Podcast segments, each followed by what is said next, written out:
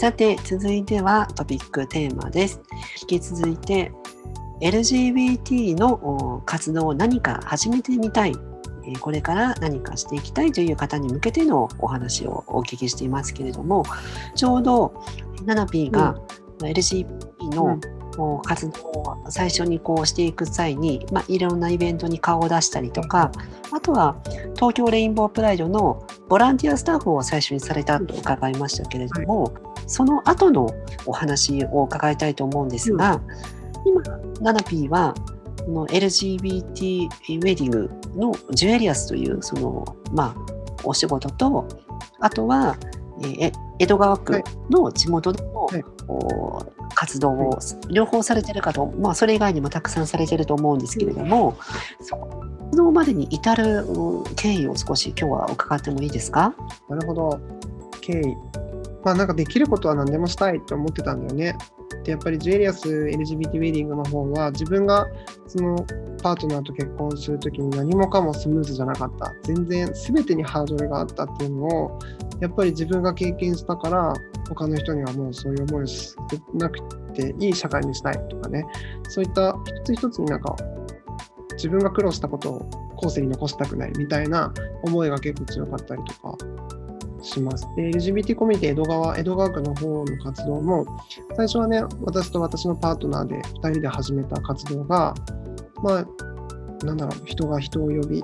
また広がりっていうことで今の体制になって、かなり私は当時動き出した時よりもすごく楽にというか楽しく和気あいあいとやっているっていう感じです。その、ジュエリアスの方は、ナナピーとそのパートナーさん、お二人が、いわゆるその婚姻が、できないという社会の課題、そういったハードルに立ち向かうために、こう作られたっていうことなんですね。もともとね、私今のパートナーとの前にももう一人結婚式を挙げている人がいるんですよ、実は。でその彼と結婚式をあげるまで自分はそういうことができないと思ってたし、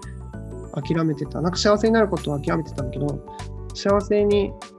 なることを諦めちゃダメだよなってことにその辺で気づいて、でもし自分みたくゲイであることを、同性愛者であることでなんかその幸せになることを諦めてる人がいるんだったら、そんなこと諦めなくていいんだよっていうメッセージになるかなと思って、そのジュエリアスっていうのを始めたんだよね。幸せになりたいと思う人をすごく応援したいっていう気持ちがすごく強かったので、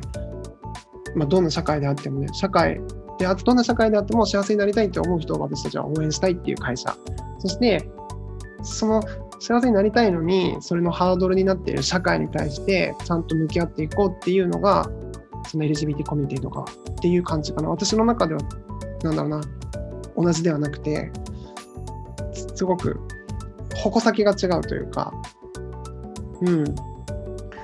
こういうチャンネルとかはさ、やっぱりいろんな、私同性愛者だけじゃなくて、トーキーとかいろんなセクシュアリティの方と交流することによって、面白い、楽しく喋ってね、それが皆さんに伝わればいいかなとか思ってたりとか、はい、ありがとうございます。で、実際にその活動をされていく中で、その嬉しいこともたくさんあったと思うんですけども、もう逆にその結構、逆に言うと辛いことの方が結構多かったんじゃないかなと思うんですけど、そのあたりどうですか？辛いことだから、最初 LGBT コミュニティ江戸川の方を立ち上げた当初は私と彼だけでこうやってたし、で行政に対して行政江戸川区っていうところに働きかけをしたり、議員さんに働きかけをしたりとかっていうところでまだ理解がなかった時代だったりとかもしたから、なんか一言一言に傷ついたりとか、イライラしたりとかっていうことをいっぱい経験しましたね。でもね、それって終わらない。なんか私江戸川区にパートナーシップ制度ができてよかったって思って安心してたけども、まだまだそれで終わりじゃなくて、パートナーシップ制度もどんどんまた検討委員会みたいなのを立ち上げて、どんどん更新していきたい、新しくしていきたいと思ってるし、今ね、私たまたま違う自治体の首長、にご挨拶することがあって、でそこの首長に私の活動の話をしたら、自分がゲイであるってことを言ったら、そういう人はね、どうぞ東京に行ってくださいっていう感じですねみたいなこと言われたの。意味わかる？なんかすごい人を排除したなと思って、も最低な炎上発言だなと思ったんだけど、私はその立場があったから、そこで何も言えなかったからすごい悔しかったんだけど、いつか見てると思ってて、やっぱね、そうやって悲しいこと苦しいことっていうのがすごいあるけど、その怒りみたいなのがまたエネルギーになって、また一歩進めるみたいなことがずっと続いてたかな。だから私って結構怒りがエネルギーになる人かなって自分で思ってる。確かに活動をしていく中で、本当にど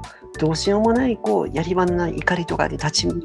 会う場面ってたくさんあって、それが原動力となって社会を変えていく力にパワーになっていくっていうのはよくありますよね。いや本当に今日は貴重なお話を聞かせていただきまして、ありがとうございました。